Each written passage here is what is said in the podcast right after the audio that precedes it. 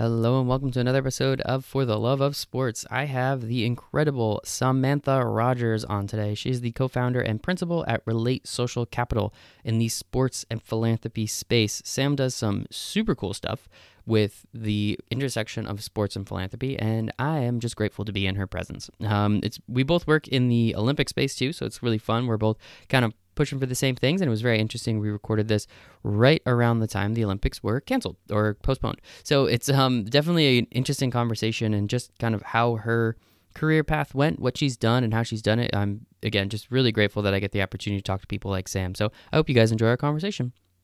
Yes.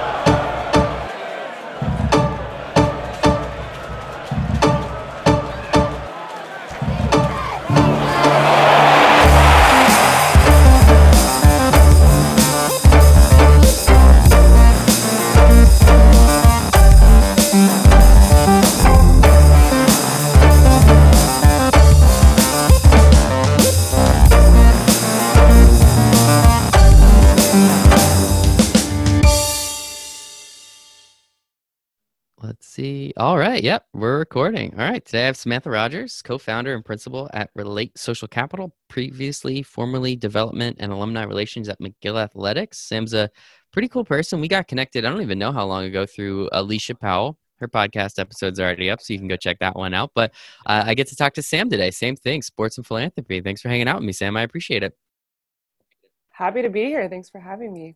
The pleasure's all mine. We were supposed to do this in person, I think right around today or tomorrow, but obviously there's some stuff yeah, going on. So uh, we're we're here now, uh, a couple hundred miles apart, quarantined together, yet apart, and uh, yeah, we'll uh, we'll get through this. So Sam, the first question I have for everybody on the For the Love of Sports podcast is, why do you love sports so much? I love sports because of the feeling. I think is the easiest answer. Um, I've always been the one that cries at those cheesy Olympic commercials, and our families always loved the Olympics. I think I have a piece from as far back as I can remember, like one of the you know Team Canada pieces.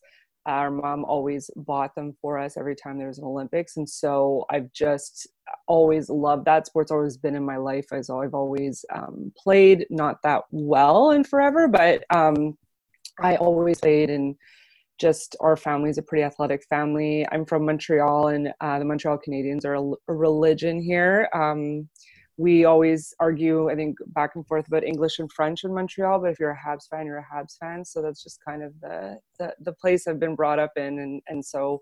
Um, so yeah, so it's really just the feeling I think is is the best part, and, and how it brings people together brings people together mm-hmm. sometimes separates them a little bit but i know what you're saying and you know it, it is it's all about like, those we don't emotions. like bruins if you're a bruins fan you're you're not welcome in our city so in I'm, some ways I'm cool it, with that it, it, works being here in the new york new jersey area um, you know we hate boston too don't worry so we all can be fans of that but um, don't hate them as much as philly though can't hate anybody as much as yeah philly. fair uh, fair fair um, but no I, I totally agree the emotions that come with sports, there's nothing like it in my opinion. It is I ride high and I ride low if my teams win or if they lose. So it's mm-hmm. it's always interesting how something that I have literally zero impact on can affect me and my life so much. But I love it. I love Wild. every second of it. Yep. Exactly. Exactly. It's so crazy. Um and yeah, I guess being in Canada, hockey, man, like what what can you relate hockey to, I guess, here in the United States? Like it's more than football, right? It's more. Is it like soccer hooligans in Europe kind of thing? Uh, I'd say probably football is a, is a pretty good comparison. Uh, we don't have obviously NFL teams here. We have a few NFL players, but we um, we're just a hockey country. I mean, everyone's obsessed. Everyone plays. Everyone's kids play, uh, and um, have a good little rivalry even between our Canadian teams in, in some cases. So um, but it's it's pretty intense and but you know but then again i'm i wouldn't even know I, I would say that i wish we even had more of a culture around it like the tailgating and things like that but it's more so just it's everywhere. That's so. awesome and yeah tailgating is the best i will i will say that um but yeah no i mean one yet. You've never been to a tailgate? No i'm waiting i'm waiting Oh my goodness. I'm hoping it's going to happen in the fall because one of my former student athletes just won the Super Bowl with the Chiefs. So Whoa. I need to get down there and I need to participate in a tailgate. It has to happen. Heck, who was that? Who was the gentleman on the Chiefs? Laurent Duvernay Tardif. He's a doctor. I don't know Oh if my you've gosh. heard about this story. I did not. Please tell me. No. Oh my gosh. Okay. Well, you have to. Um, I'll have to send you some links. He's uh he's a doctor, so he was um, drafted to the Chiefs when I was there around 2014, and he still stayed in medical school. So he was the first doctor um, to ever play in the NFL, and then just won the Super Bowl. That's incredible. Oh my goodness. Yeah, he's uh, you know, not the highest achiever, of course. He's written a book. He sails. He's a carpenter. A does everything. doctor. Don't let let's never forget. Medical doctor, I'm assuming, right? Yeah, yeah. So Jeez. he's he's awesome. He's uh, and it's great now because he gets to participate a lot of the in the player safety in the in the NFL and actually be able to um, speak on behalf of of athletes because he is one and is still playing. So That's amazing. Well, shout out to that guy. I can't say his name as you just said it. It's oh, they, so I think they call pretty. him they call him Larry. I think in uh, in Kansas City. Isn't it the way you said it was a little bit prettier? I, I do have to say It's- that. you know what? It's a long name, but it's a long name, so I get it. It's, that it's is still so cool. And and shout out. Um, yeah, I mean, I've never. You, you know, Super Bowls here, especially United States. Obviously, it's there's nothing like it. It was amazing, good game too. But that is so cool that you had that that kind of personal connection with somebody there. And yeah, hopefully, have him take you to a game, man. I mean, the tailgates are pretty Oh, we, I pretty know, fun. I know. We've been talking about it. We all want to go down our little, you know, football booster club from McGill. So we're hopefully everything kind of works out and we can get down there. I'll cross my fingers. I, I'll cross my fingers for that, but also just hopefully everything kind of goes back to normal. And and um, yeah, you you bring up the Olympics, you bring up hockey. There's so much stuff in Canada, and you know it's just so cool. And I guess again, I don't like to keep you know I want to kind of keep these positive. I want to kind of keep you know the story around you, but I do think it's interesting. You know, you working with the Olympics in some capacity with some of these NGBs. What was it like when Canada came out and pretty much they were the first domino essentially to say like, hey Mhm. we're not gonna go whether it's there or not like how did how did that make you feel you know going back to sports and, and something so big what what was that like kind of being canadian and, and kind of having that pride Uh, it's funny actually. I got goosebumps as soon as you said that. It's um, it was interesting because I was following the news and I saw that USA Swimming and uh, track came out saying, you know, really pushing, and I thought, okay, this is this is kind of the first step. And I knew there were some things percolating below the surface because I had been working on a side project. We were actually trying to get some of our alumni who participated in the 1980 Olympics that Canada boycotted.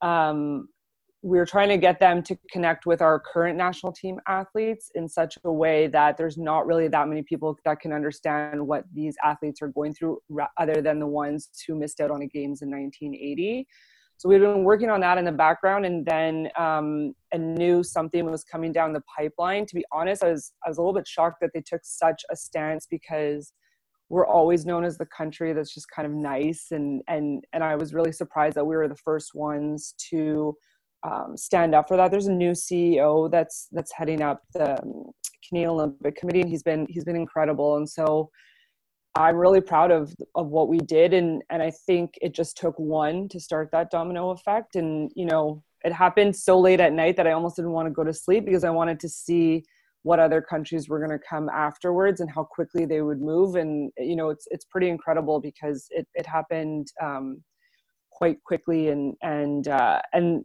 it's funny is now always you know dick pounds dick pound is always in the news and he was the first he kind of came out the next day and Mhm. so dick pound's actually a mcgill guy um, and he's from montreal and so we always kind of love looking at what he's saying because he, he always the way that he moves about in, in the space um, you know he was the one that started the conversation even a couple of months ago highlighting the fact that if we don't really see any changes by May, we might have to change. And then it very quickly became apparent that um, it's really difficult on athletes right now because of the uncertainty and and so many qualifiers have been canceled. You know, there was a a canoe kayak qualifier that's been canceled and that was supposed to happen in Georgia um, in April. And so when things like that start happening, it makes it very difficult and stressful on, on athletes. And, and so I'm glad that we were able to come out way ahead and much before May to alleviate that stress that now there's no uncertainty. We know it's just not happening. It will Mhm. happen later on.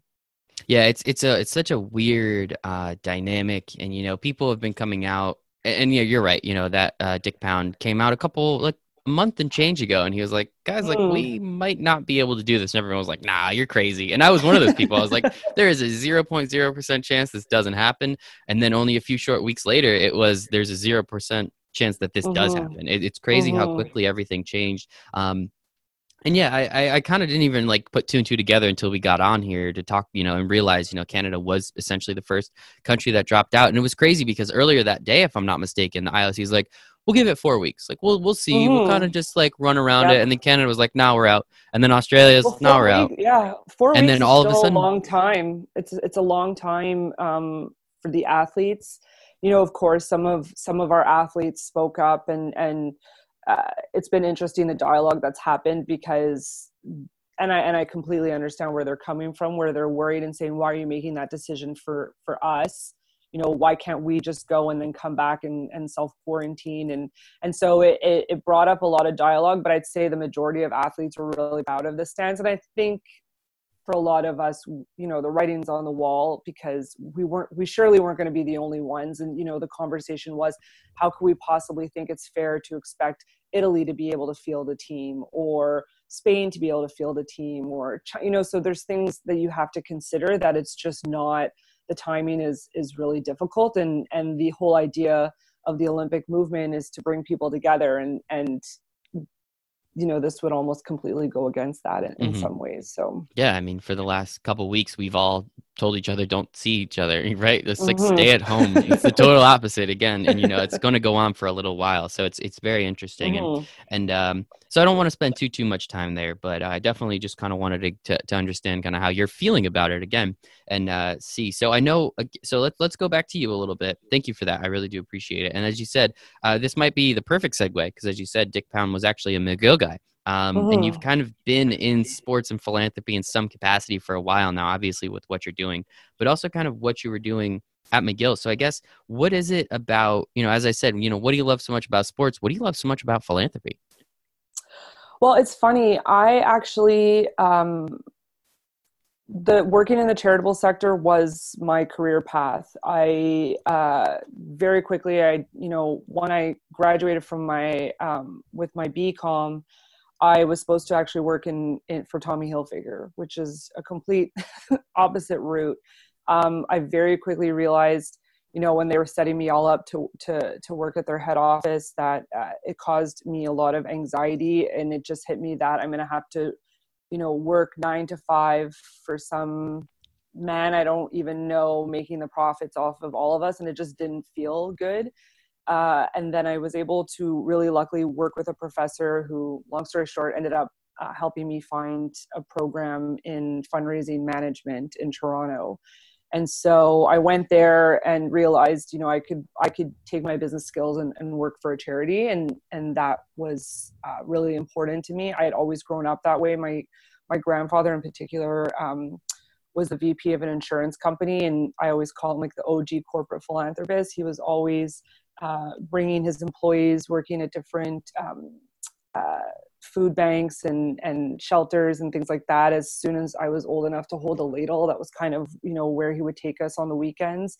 So I just always grew up in that space and to realize I could make a career out of it um, it worked really well. I interned at Covenant House which is a, a youth shelter um, and very near and dear to my heart and it was kind of my first work experience. And when i was there um, you know being able to show up every day and see the youth knowing that if we don't raise 18 million dollars a year these kids don't have a place to sleep. So that was the impact that i was looking for. And um, what I joke about now, because sport philanthropy is so niche, is that even someone like myself who was enamored by sports and grew up so passionate about sports and grew up so passionate about philanthropy, never knew I could put the two together and um, even I volunteered at the Vancouver Olympics. Still never realized there. I, I I just kind of had come to the conclusion I would never really have a career in sports because I had made my career in, in the charitable sector, and um, loved Vancouver so much. I stayed there for a couple of years working in health research, and that's when McGill um, came calling, suggesting that I was one of the only people they knew that you know had a background in sport per se and also knew how to raise money and work in the charitable sector and, and that's how i um, came back to montreal to work at mcgill athletics and I always sort of highlight the fact that I n- was not interested in the job. To me, it was a way back home to Montreal. And uh, I had never wanted to work for a university. And I had specifically said, you know, why do I want to go raise money for rich kids at a university? And I think it took a couple of days that I realized I had it all wrong and, and realized that I'd, I had really, really found um, what I was most passionate about was actually sport philanthropy. And so I guess with with that job specifically, you know, what what were you doing if you were not you using your words raising ri- money for rich kids? well, what had happened was unlike the US where, you know, the athletics department is raising almost most of the money for the universities, um, McGill didn't have any program. So what i like to do is build things and fix things. So my whole role was to actually go in and build a development and alumni program. And i kind of again saw it i'll be in and out in 18 months. I'll go in i'll build something and then and i'll leave. And right away when i got in there and started speaking to the coaches and spe- speaking to the student athletes i was realizing that we had so many kids who you know they're the first person in their family to go to school and uh, sorry to get a um, to go to university and that was because of a scholarship that they received because of their athletic skill. Um, you know, we had kids who their teams were their families because there was no one left in their family, or you know, they were having to stay at the coaches. There's so many different stories about how sport really transformed their lives, and however that they got to this athletics department. Um, and it was incredible and i loved i just loved working with the people. I loved working with the coaches. I loved working with the alumni and the students and it brought back you know again that feeling that i love about sport is that even though um, you know the 1987 national championship football team you know i was a toddler when they won they still made me feel like i was part of the team and i'm still invited to their christmas party and i think that just goes to show the power of sports is that it's just so inclusive in a lot of ways that um, it was great to be able to highlight that and and really be able to demonstrate the value to the rest of the university because in some ways i think that they always saw us as you know the dumb jocks up on the mountain and why would i want to invest there when it's in reality you know what we just had a doctor who won the super bowl so they're not dumb jocks up on the mountain. And being able to really demonstrate the value of of um, making sure that students are participating in whether it was recreational activities or on the varsity teams. That is awesome. And yeah, that's got to just be so much fun. You know, again, just finding the two things that you essentially love the most, uh, like right outside mm-hmm. of, you know, people and your family and being able to kind of intersect those. Um, what, what, like, what's that extra level uh, or that extra layer of feeling. You know, as we were saying before, sports brings this incredible feeling. Philanthropy brings another set of feelings. Like, what is it like when you kind of layer those two things on top of each other to be able to see what you're capable of doing when you can get people excited about something as sports and give give them kind of the gift of giving through the mm-hmm. philanthropy side of it? Well, I love it because you know I'll say it quickly. I as soon as I went and did my post grad, I said I'm never I never want to ask somebody for money. That makes me feel gross. I don't want to ever put any back anyone into a corner. And my professor said if you're good at what you do, you'll never have to ask for a dime because people will just say how can I be involved and how can I help. And for me, a philanthropy, I equate it with legacy because I think every single person wants to leave this earth with some kind of a legacy. Nobody just wants to say like, okay, I'm done and, and take off. They want to have a legacy. And so I kind of see that as my role is, is what can I help you do? Do you want to have a scholarship named after you? Do you want to, you know, perpetually keep a student athlete in school? Do you want to be able to contribute, um, you know, as a mentor or what is it that you want to do that feels good and, and really helps you, you know, essentially teach people to have the feeling that I got from my grandfather. And that was a lot of the, the work that I got to do. Um, even be able to teach the student athletes about philanthropy. And, you know, everybody feels good when they give some, some, you know, when they give back or when they take care of something or they just give of themselves. So really just trying to promote that feeling in a way that's really natural and normal to them and not be, not push anything on them. So, you know you either are going to want to give to the hockey team or not and i don't want to force you to do so i just want to be able to say hey if you really want to have an impact and you're interested in hockey this is one way that we could do it that's awesome, and that that is a good way. I mean, I'm a salesman, so I don't I don't mind asking people for money, but I, I know where you're coming from, and it's definitely a uh, it's a it's a feeling. So over so the sports and philanthropy side is kind of fun, but as you were talking about before, like that 18 million dollar number, that's mm-hmm. a really big number, and needing to raise that much money. I don't know if that's U.S. dollars or Canada dollars. I don't really know the difference, to be totally honest with you. Look, we got a smile. There we go. We're rolling again. Um, with with that like the stress of the philanthropy side especially you know when you're at a you know a, a place like mcgill and you know there's you know there's a very specific number whether you're at that um that shelter for the children how how do you kind of handle you know again you're doing something incredible you're doing something so great how do you handle that the opposing stressful side of all that? That's a great question. Um you know and I, I now that I think of it, because you brought this up, I don't really, you know, I always know that there's a goal, but I try not to focus on it that much because I think in my mind I always just assume we'll hit it, and you know, you always give yourself a stretch goal. Uh, charities too typically have reserves just in case something, you know, I don't know, like uh, COVID nineteen happens, mm-hmm. for example.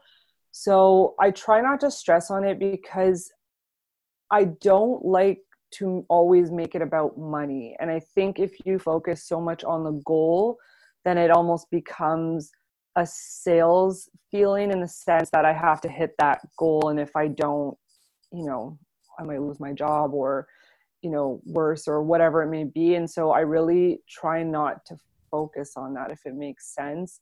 You know, I know how you have to get there and I know the different um, sort of landmarks you want to be able to hit throughout the year. Um, but but yeah, I think focusing on on on the dollar amount really eh, donors can sense that when you know it's all about making money. And I think in some big fundraising shops, McGill was like that too. I mean, fortunately, I didn't. It wasn't like that for me, but a lot of people, you know, have their quotas that they have to hit, and they have to make certain amount of phone calls and certain amount of meetings and and that really doesn't often translate very well to donors because they're seen as you know a checkbook and and sometimes nothing else and and and the thing is too philanthropy is philanthropy itself really just means the love of humankind so it's a lot more than the monetary side of it and some especially in sports what i love is that it's sometimes equal or greater value to be able to give student athletes or olympic athletes or whatever you may call them uh, give them a job, give them an internship, mentor them, um, support them by coming to their games. So there's a lot of other ways that you can you can support and be philanthropic rather than just writing a check. That is awesome, and and thinking about it from that sense, I think is also very important because you're right. Um, no one first, no one wants to do business with someone that's desperate. That never works. Mm-hmm. If mm-hmm. there's sharks, you know, blood in the water, sharks can smell that. Nobody really wants to do business with that person. And if you're coming at it again, as you said, looking at a donor as a checkbook, they're not going to be super interested in helping because then they're just looked at as money. And I'm sure that there's much more, as you said, they can give, including internships, mentorship, mm-hmm. coming to their games, just something super easy mm-hmm. like that. Um, can be really helpful. So I think that's great. And yeah, I just asked that question only because, you know, you brought up the, the dollar amount before and like, hey, if we don't raise this $18 million, these kids aren't going to have a home. And like, that is that's intense. Like that is a lot mm-hmm. of pressure, but it's like you've been able to kind of put it off to. It's good motivation. Where, it's yes, good motivation exactly. too, right? It was, the, and like I said, it was the motivation I was looking for in my career to be able to have a goal like that annually. I love it. And hey, you're you're still here. You're still doing something. So I think it's great. I'm still uh, alive. So yes, yeah. yes. It's a good day to be alive, Sam. It's a good day to be alive. Um, so while at McGill, it seems like there was a little bit of an overlap between starting Relate Social Capital and what you were doing there. Where was mm. the spark? I mean, especially if you were having so much fun at McGill, where was the spark to say, "Hey, you know, I kind of want to, kind of want to do this on my own. I want to do something, you know, a little different." Well, it didn't take me long to realize that I developed a very unique skill set. The way I always described it was that you know, everyone in athletics knew what my job entailed on the athletic side, but they didn't understand the development or fundraising, whatever you want to call it, fund development side. And then everybody on the fund development side didn't understand my job from the athletic side. So I often felt very isolated in that sense. Um, I ended up joining uh, NACDA, which is an American association. So I was down, it was kind of a bunch of like NCAA uh, people. And so when I started integrating myself more within that crowd and, and going down south, you know, a couple times a year for that, I really started to notice that this was just such a very niche space. Um, but it ended up, it was all very much by chance. It was an old professor of mine uh, from from Humber College, where I did my post grad in fundraising, contact me and say, Rowing Canada is looking for a fundraiser, and you're the only person I can think of. So could you maybe help us out, or would you be interested in this role? And and I wasn't interested in the role, but when I looked at what they were trying to do, I realized that they were setting themselves up for failure. And that's really when I started to see that there was a greater opportunity and that while I loved what I was doing at McGill, that I would actually be able to go and um, help more sport organizations if I went out on my own.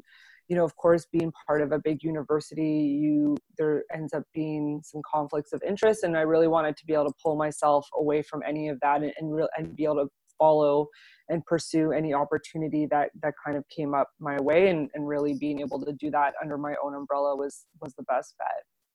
I love it, and it's actually really funny because my story. Um, I worked with U.S. Rowing for a little while, and uh, I oh, guess oh, no I worked Yep, worked with US Rowing for about seven, eight months. Incredible organization, and I got to work um, not quite hand in hand or side by side, but I got to work closely with their Samantha Rogers, I guess, the person that helped with all their uh, fundraising. Their fundraising, they've yeah. got a great program. Yeah, yeah, yeah. National Rowing um, Foundation, I think, or National, yeah, something like that. Great people yeah. around. She's amazing, um, doing what she does, and it's just so cool. I got to go to some of the events and just see what they were capable of putting mm-hmm. together um, just with some phone calls and saying, "Hey, you love rowing, we love rowing. You know, how, how can help you to help us?" Uh, you know, which was yeah. always really interesting. So I think that's cool. So when um, so you started it while you were in McGill. When did you finally decide to say, "Hey, like, you know what, we're we're jumping off the, the cliff.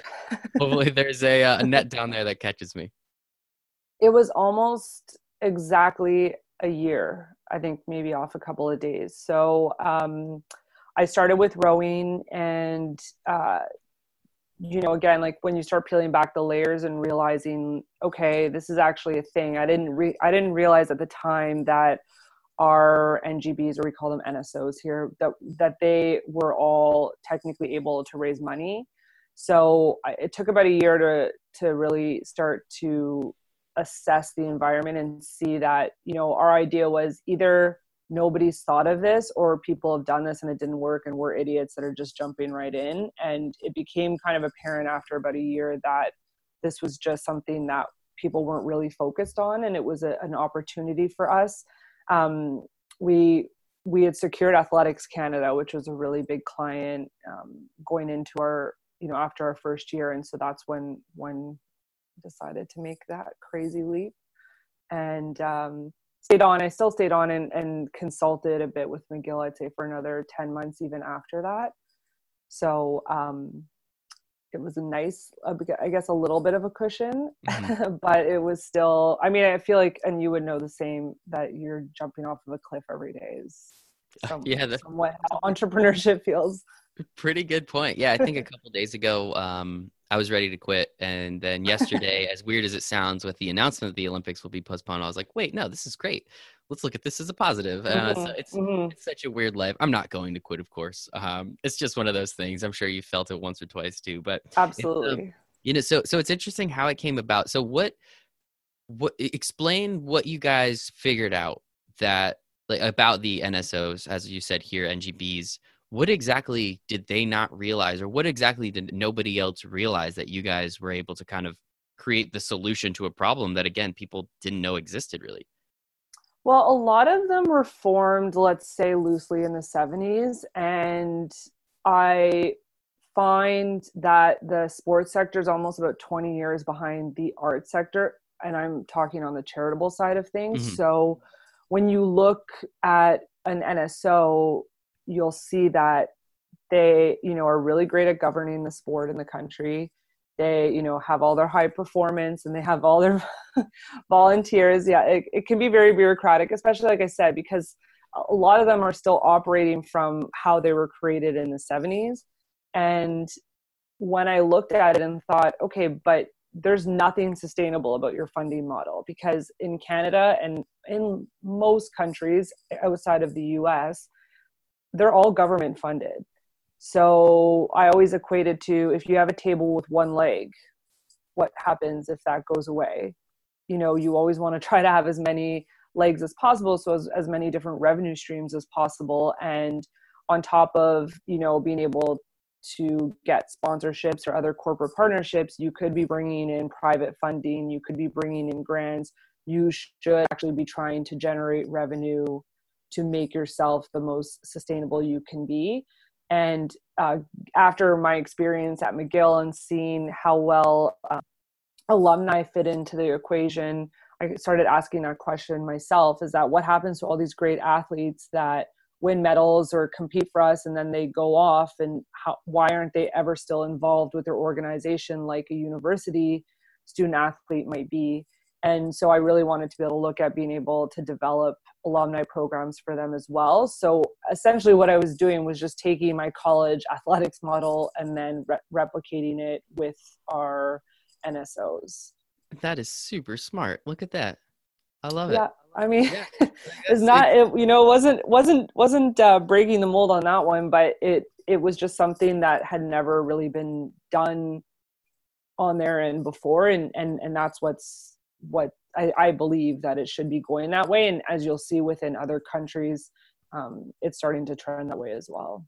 And it, you know, you know, when you hear something and you're like, how does that not exist already? You know, mm-hmm. it's just like one of those things like, of course, the people that were in the organization for the last however many years and, and spent time there and received aid and all these other things, of course, they're going to want to help in some way, shape, mm-hmm. or form, right? It's mm-hmm. not rocket science. As you said, you're not breaking yeah. them, but it's just so weird. Sometimes people just don't put two and two together. You know, they they see the answers for, but they don't know where that other two comes from for some exactly. reason. Exactly. Um, well, and like I said, I mean, I had the parallels of sport and philanthropy in my life for years, and it took a really long time for me to realize to put them together. So I, I'm not really that surprised that people who haven't come up through the charitable sector would ever think to do that in their in their NSOs. And so, so as you said before, pretty much every country outside of the United States, um, their NSOs. I'm assuming I'm going to go out a limb. M- NSO, National Sports Organization. Yes. Got it. Yes. All right. So or our some N- are NSF, National Sport Federation, but NGB, okay. whatever you want to call them. Yeah. All the NJ- NGB here in America, national governing mm-hmm. bodies um, of these sports. So even so, so as you said before, Canada is government funded. Canadian NSOs are government mm-hmm. funded. Can you give us a little background on exactly how that works? Because again, considering here in the United States, most people think our NGBs are government funded because they all say USA in some capacity. Mm-hmm. But most people did not know, and I'm sure are finding out for the first time now that nope, all these are pretty much businesses that run by themselves. Yeah, they get some funding occasionally, but they are pretty much kind of they're just doing their thing. So if you don't mind explaining what it's like in Canada for us. Sure. So we have an organization called Sport Canada, and that's a government organization uh, because the government, you know, supports sport in a lot of different ways. Uh, that's just an area that they want to invest in, much like culture and arts. And and if sport falls under our heritage section now, um, so the way it works and and very briefly leading up to the Vancouver 2010 Olympics Canada had not done very well in medals. And so we didn't want to be embarrassed on our own uh, home soil with not achieving a high number of medals. And so what they started doing was investing in um, something called Own the Podium, which is a program that started leading up to Vancouver. And that was really just how do we how do we pinpoint our top athletes to make sure that we can bring medals home. So between Own the Podium and Sport Canada, that's where a lot of the money is pumped into the NSOs and then also through the Canadian Olympic Committee. So it's a little similar in the US as well because a lot of the money that goes into the NGBs comes from all of the different um, Olympic rights and, and on all the advertising and things like that. That's where they get the majority of their money. And then they'll often, as you saw with USA Rowing Foundation, they'll have their own foundations and their own corporate partnerships and and they're even you know of course better than we are at raising money in, in our NGBs. Um, some are good, some are not so good, but for us, it's it's really been government funded funded and and should that ever go away one day, I don't know what would happen because the majority of their funds do come from that. Some of the bigger ones are more successful just in terms of, of their corporate partnerships, but still there's a big reliance on government funding and as you were saying before, sometimes a little motivation to get good at something never hurt. And uh, yeah, having the sport, exactly. sport world pay attention to Canada for a couple weeks, um, it's uh, definitely good motivation to say, "Hey guys, yeah, exactly." And hey, it worked exactly. out. And, you know, as you said, kind of led to some really cool things along the way. And and the, the thing I'm curious about again, you know, with with kind of the differences between the United States and, and Canada and in how the sports are funded, everything I know you said you're not breaking the mold, but you know, just kind of looking a couple miles south, kind of seeing what the United States was doing in some of these NGBs, no one really thought like all of these NGBs have some sort of charitable arm attached to them. No mm-hmm. one kind of put that together. Like, was that just not paid attention to? Did you guys just not care? Like, I, I don't know. You probably don't have the answer. I'm just kind of curious. It's right there. I think some maybe looked at it. You know, like I said, they're not all that great in the US too. Like, there's some oh, yeah. sports that are stronger and so i think it's just you know and, and maybe too if you look at this if you look at the us in terms of just the way that they raise money in college athletics is so different from the way we do it in canada too. And then you look elsewhere in the world and it's australia is just starting to look at what they could do with their alumni at the college level as well.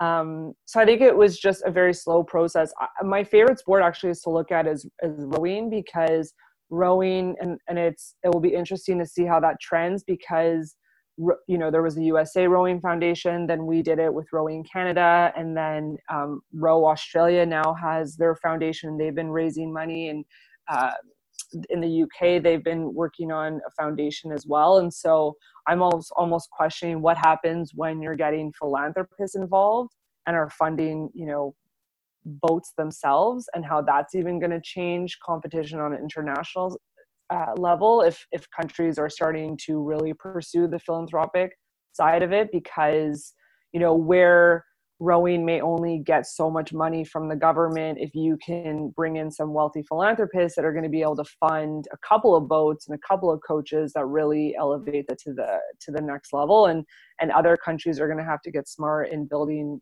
out that arm as well because they just simply won't be able to to to keep up if they're solely relying on government funding, which they are. And um, Australia is making a big turn for it too. I work a lot with a colleague in Australia, positioning things within our government actually to to change the, their perception of sport because he's saying the same thing too. You know, if the government is going to be funding these NSOs the NSO should be proving that they're generating their own revenue as well. You can't just sit back and you know put your hand out expecting mm-hmm. to to be supported all the time. That is a really good point too. And yeah, rowing is a very interesting sport. You know, kind of living it for a few months. Um, never been in a boat, and I'm totally okay saying. Oh.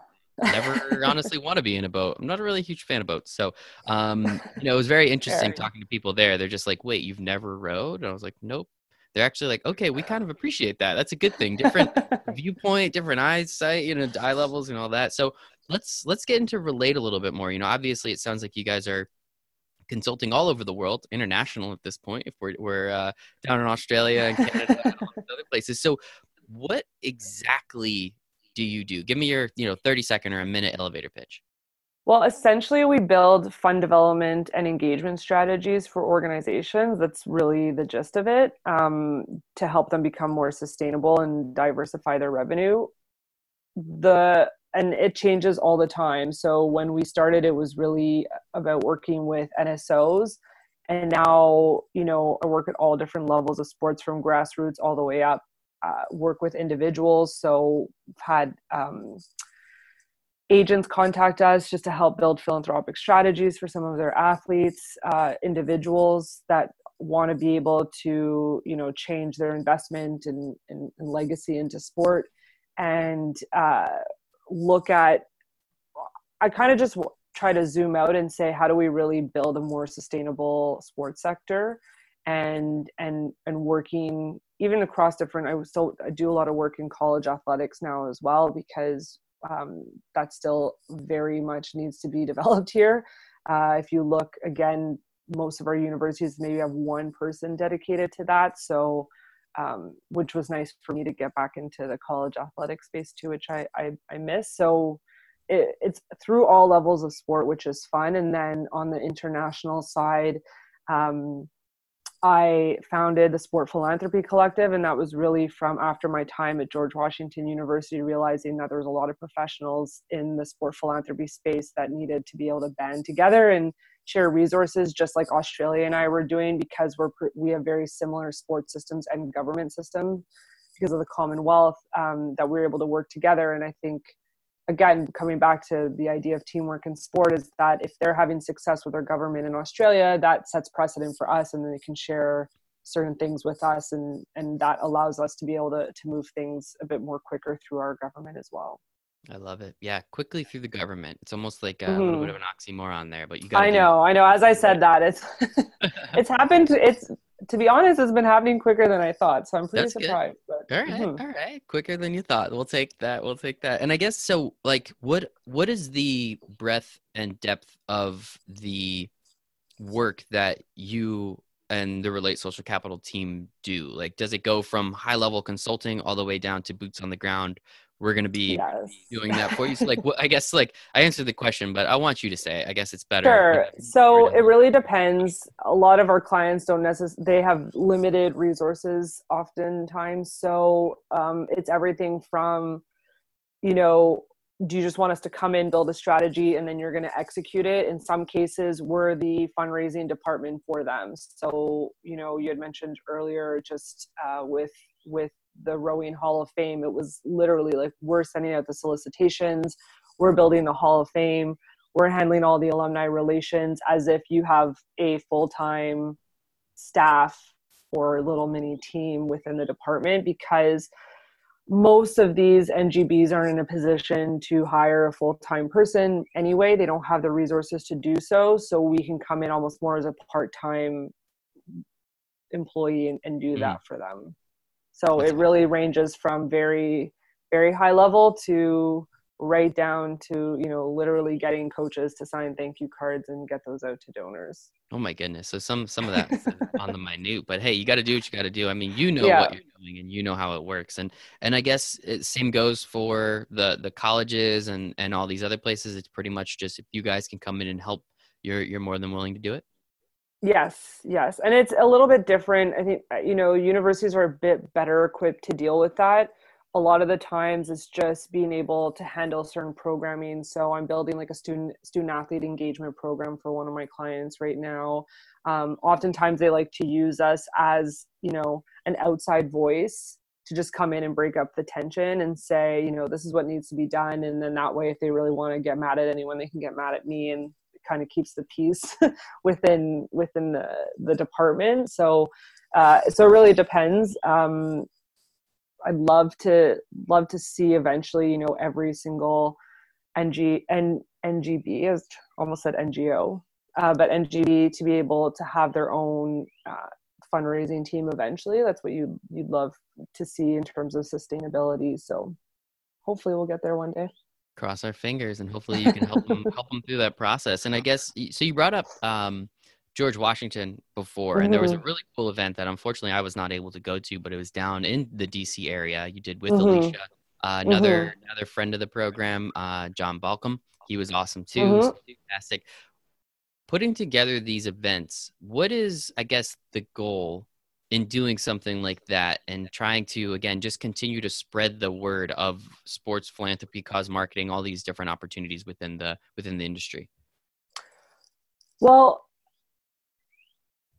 when alicia and i decided to do it i think my, a lot of my motivation came from the fact that when i say i work in sport philanthropy nobody has any idea what that means. And that's fine and then i explain it quickly uh, if they're interested. So when that was my initial motivation. The other motivation was when I went to the George Washington program that is called, you know, it's a sport philanthropy program.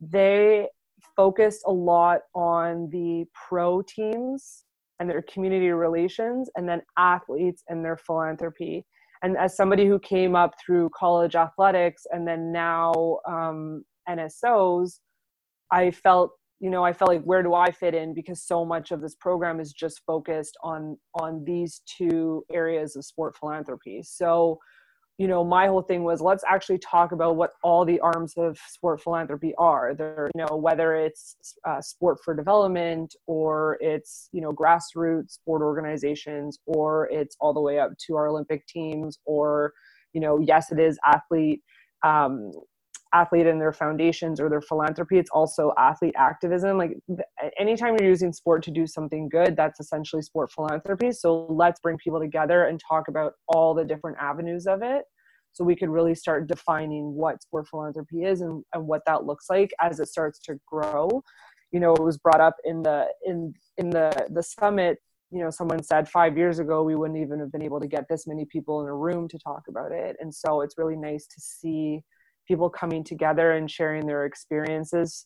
Uh, as somebody who came up through the fundraising side of it, I see that that's an area that lacks a lot in, in sports. It's really interesting. I find sport always tends to focus on the program side of what they're doing and then try to figure out how they get the money afterwards. Whereas most charities don't start that way. They don't go in building out their program side they always go in how are we going to actually fund any of these things and so that's what i'm trying to see on the sports side is let's let's worry about the money and the sustainable part before we start focusing so much on the program side of it and that kind of makes sense right like why would you yes. like building something out and then being like well we're going to build this whole thing out and now we need this many dollars it probably mm-hmm. makes more sense to say how many dollars mm-hmm. can we raise and what can we do with it right mm-hmm.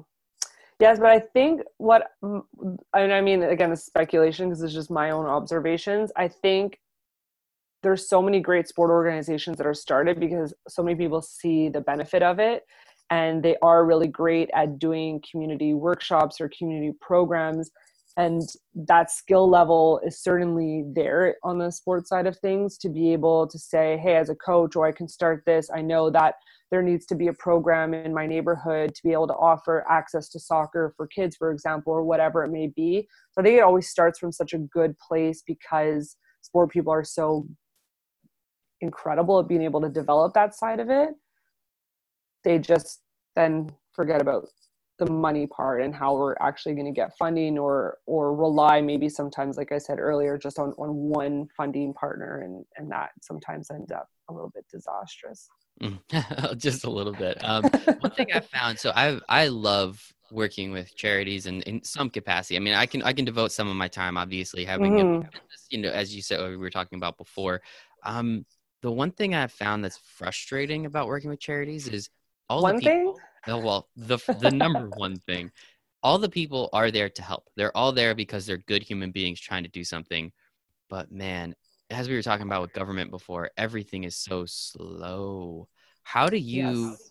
being an entrepreneur in the space and, and from the sports world where everything moves very fast, how do you mm-hmm. kind of get people motivated to, hey guys, let's let's pick up the speed. Like you could have sent me three emails today. You didn't just have to send the one mm-hmm. at 450, which now you won't answer again until tomorrow at like 12 mm-hmm. when we mm-hmm. could have had this whole conversation done in a five minute phone call. Like, how do you deal with that aspect of it? Because that's the thing I can't like, ugh, I just try to move so fast. And I know that's not the best way to do it all the time, but sometimes, man, we just got to just a little bit quicker. That's all.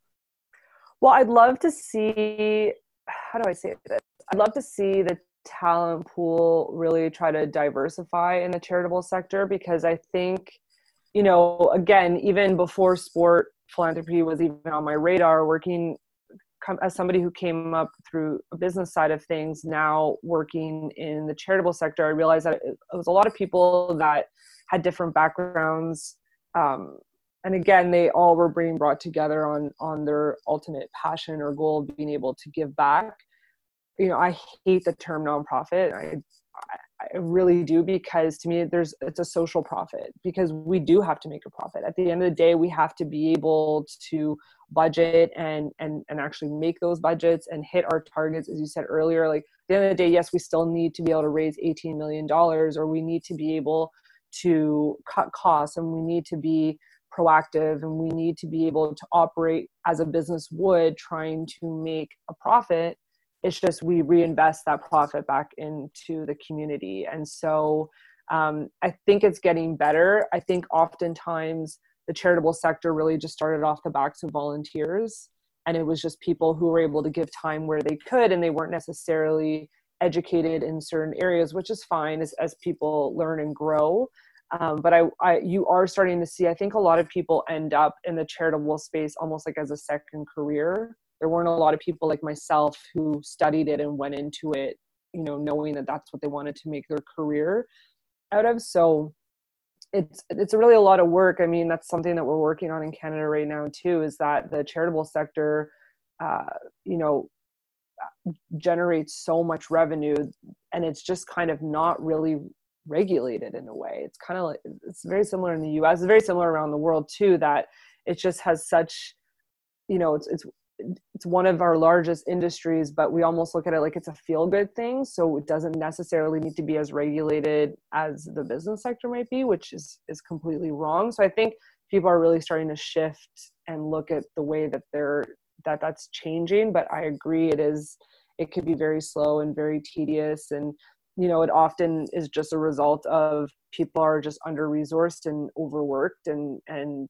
um and again i think have never really held in some cases been held you know had their feet held to the fire much like you would you know maybe have your job on the line on the, the corporate side of things. So go back to that regulation for a second. What exactly mm-hmm. is not regulated and what could be more regulated? Because again this is not my area of expertise. I'm definitely kind of curious.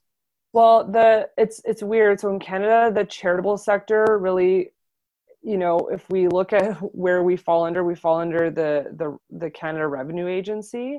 It's kind of weird that it's just the the tax office is what is who regulates us rather than actually, you know, falling under. I mean, there's been a lot of different suggestions of, of where it can look like, but if we're generating so much revenue, it just seems a little bit silly that it's that it's really just the the you know our national tax um, office that that is overseeing what we do because then it's always just looking at the black and white you know yes you can give a receipt for this. No you can't give a receipt for that. And it just becomes more so of a tax issue rather than do we need to have another breast cancer charity might be a really good question to ask like do we really need to be investing in this kind of research? Do we really need to be i think there just needs to be a lot more accountability in this space.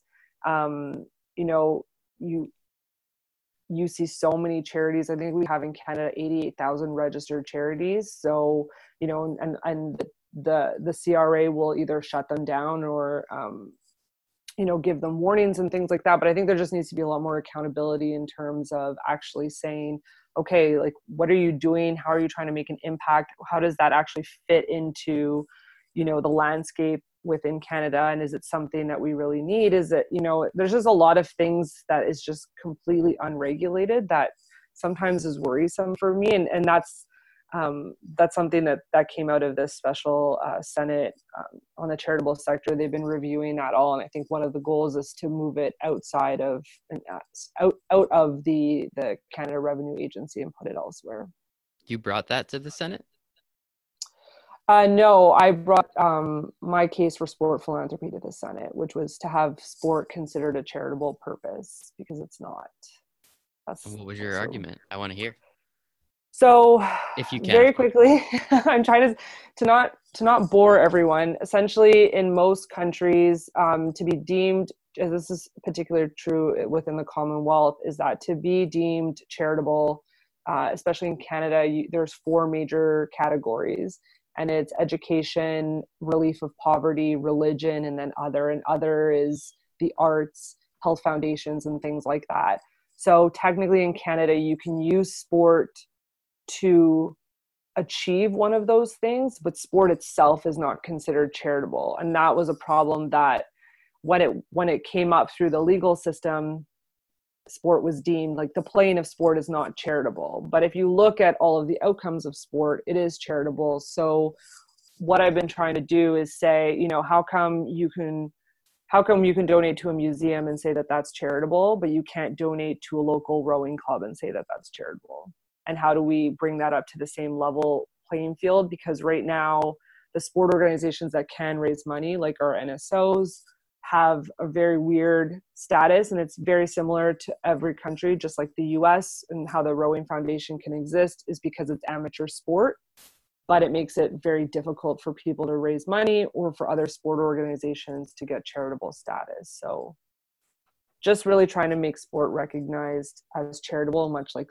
the arts are is, is what i'm trying to do and that's what they're trying to do in, in australia as well i don't think that was boring i think that's super insightful and really interesting because i did not know that that i just assumed to be totally honest with you that you could um, and now you're trying to change the world i think that's awesome sam that's really cool um, I know, I know, we're a couple minutes over, so I hope uh, you don't have. I hope no, you didn't have okay. a call scheduled for a couple minutes ago. But uh, just two final questions. One, with I'm not an economist, but if the whole world shuts down for a couple months, doesn't sound like it's going to be good.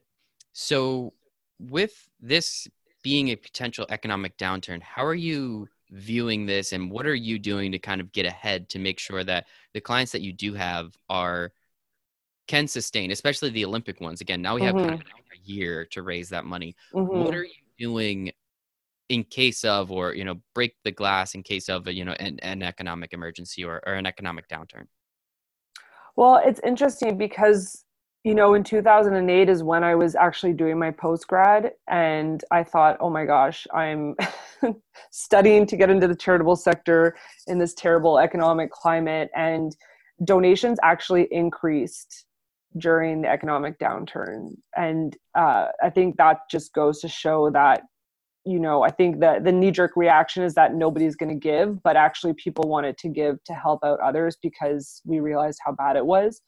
So i'm hoping we'll see the same trends now. And and as you can see i think um, there have been so many different initiatives and not just within sport but so many different initiatives where people are stepping up to the plate and uh, and being able to help out. And again, you're and and for examples in sport, you're seeing it with someone like Zion who said, you know, I'm going to step up and support people's salaries and you know kind of just started the whole trend where yes everybody had to step up and it was great because um, you know it's a bit embarrassing when a 19 year old is the one that's that's you know stepping forward and, and and saying you know this is not okay when you have owners that are making a lot more money than he is so it was nice to see because there was a lot of um, corporate shaming going on uh, where people were, you know, and it just started to trend. And now, if you were the only team not doing it, you were sort of forced into having to, to, to take care of it and give back. So I really do think we'll make it through that way. Um, I think it's just going to look a lot different. What's difficult right now is, you know, we had so many different events planned and, and opportunities to engage people, to bring people into like Olympic send off parties and, um, we were doing, especially with Canoe Kayak Canada, we had a really interesting women paddling program that we wanted to get started, which is now going to go on the back burner. So I think it's just having to reimagine what that will look like and, and hoping that, you know, within a couple months things will go back to normal. Um, so it's nice we have all this extra planning time. But we'll see. I'm pretty confident in the fact that things will maybe take a little bit of a hit, but in dark times, people always want to help, and and so that that doesn't change too much. That's awesome. So a couple things there. One, I don't know if you knew that I was a really big Duke fan, but that's pretty cool. So I appreciate oh, okay. Zion Williamson. He's incredible. Um, and yeah, when even my girlfriend was like, "What? Isn't Zion like like 20 years old? Why is he coming out donating?" Well, he's in, he's in a, just an awesome person. So we'll start mm-hmm. that. He mm-hmm. does have uh, also a, a really nice contract from Nike, so that that doesn't mm-hmm. help hurt. But it, you're right. It, it was kind of embarrassing seeing this 19 year old come up as one of the first people to be like, yeah, you know, I'll donate you know 30 days worth of salary to all these all these people. Mm-hmm. Um, great. And then you you uh, subsequently saw all the NBA teams, then all these other athletes do it, which is great. So hey, if he's one of the the pioneers to it, I'm all for it. Let's go Duke. Um, and then I did not know that the charitable giving goes up during economic downturns. But when you say it like, hey, we all know something's wrong out there, it's very clear. Mm-hmm. People still want to help. People still can help. Certain people can still help and want to. I think that that's awesome. And yeah, I agree with you. I do think, you know, in this, we're going to get hit. It's going to stink, you know, us being both in the Olympic space. It's kind of going to stink for mm-hmm. a couple mm-hmm. months. But I think after that, the opportunities are even bigger and, and greater, which I think is really cool. So the last question I have for you, Sam, is what is you know pie in the sky, dream view? What does Relate Social Capital look like in the most perfect of worlds? I think, oh, that's a great question. Um, for sure, I know I want to be able, my biggest thing is really to try and have sport recognized as charitable around the world. That would be a huge victory. Um, but I think as things start to trend towards, uh, you know, different areas of, of sport philanthropy, it's really just building up the capacity in that space um, you know i'd love to see more people involved. I, I have students asking me now how do you get into that career? which i think is really exciting because that was never a question i've been i had been asked um, before. And so for me you know if every single sport organization was able to behave like a charity does and have their own fundraisers and and really put their resources into that and be able to have a more sustainable um, organization in terms of actually generating their own revenue that would be incredible. That would be to a point where you know if god forbid sport canada went away and you couldn't get any more money from the government that you'd be okay because you know i think in most countries when you look at the charitable giving most people give to kids and health. And the way i see sport is that you know if we could keep kids out of hospitals, that would be great. And how do we keep kids out of hospitals? We keep them healthy mentally and physically. And how do we keep them healthy mentally and physically? It typically goes back to sport in some capacity. So that's where I think, you know, sport philanthropy actually would be one of the greatest areas you can give to. And I think a lot of people don't just, don't really just sort of connect those dots and, and see that way. So that's what I'd love to see it, it is a great way of looking at it, right? Keeping kids active is going to keep them healthier, and then mm-hmm. you know that'll help in in multiple mm-hmm. capacities. Mm-hmm. You know, I have people with, on here all the time to talk about how sports has helped them from a mental aspect, from a team building aspect, from a community aspect, and all those things can happen, and from a health aspect, obviously, right? Mm-hmm. And then I, I know I said that was the last question, but you you said some great things, so I just have a couple follow up points. One Canada was the first team to drop out of the Olympics. They're, they're going to be the first uh, country potentially to recognize sports as philanthropy, and then you know the domino effect from there. So look at that. Mm-hmm. We're already changing the world. We'll see. So we'll see. Just wanted to. I'll cross my fingers for you and knock on some wood. Um, and you answered it throughout, and that's always one thing I like to make sure of through these interviews. Is, is usually not explicitly asking it, but how did you get into what you're doing, and what's the mindset that you're utilizing moving forward? And you answered both those questions kind of throughout, but explicitly when someone does reach out to you and say, How do you get into this? How did you start doing this? What do you, normally, other than going over your entire story again, what is that normal answer that you usually give them? I usually say just say yes because I could never have planned this route for myself. You know, it's funny because I think things have completely come full circle for me, but I never in a million years would have ever thought that I could have built this career for myself um, you know, working in sport, philanthropy, and then having my own business. Like those are my three favorite things. And somehow they all worked out together.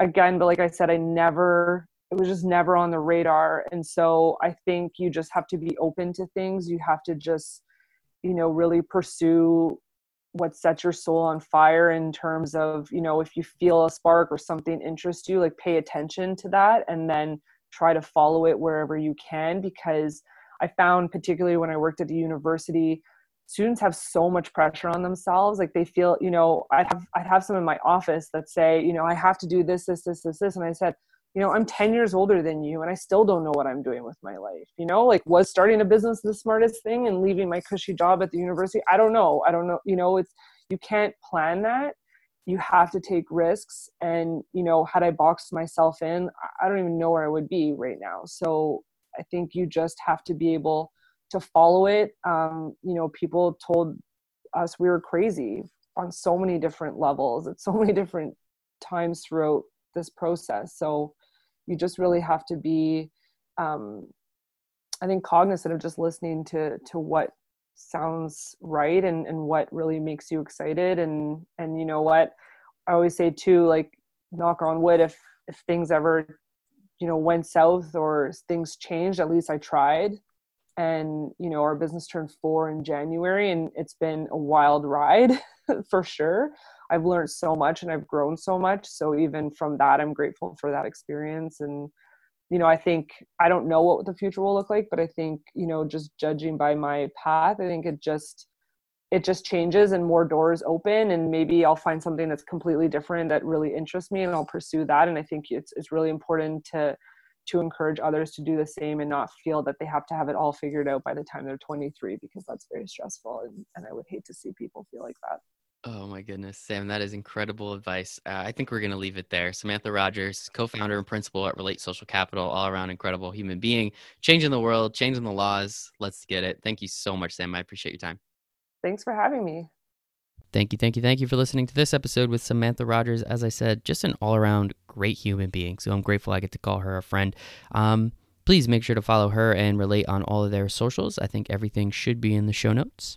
Please give us a five star review anywhere that you can. I would be super grateful if you did something like that. And I really do appreciate you giving me some of your time. It's the only thing we don't get more of. So thank you for giving me yours, and I hope you make it a wonderful day.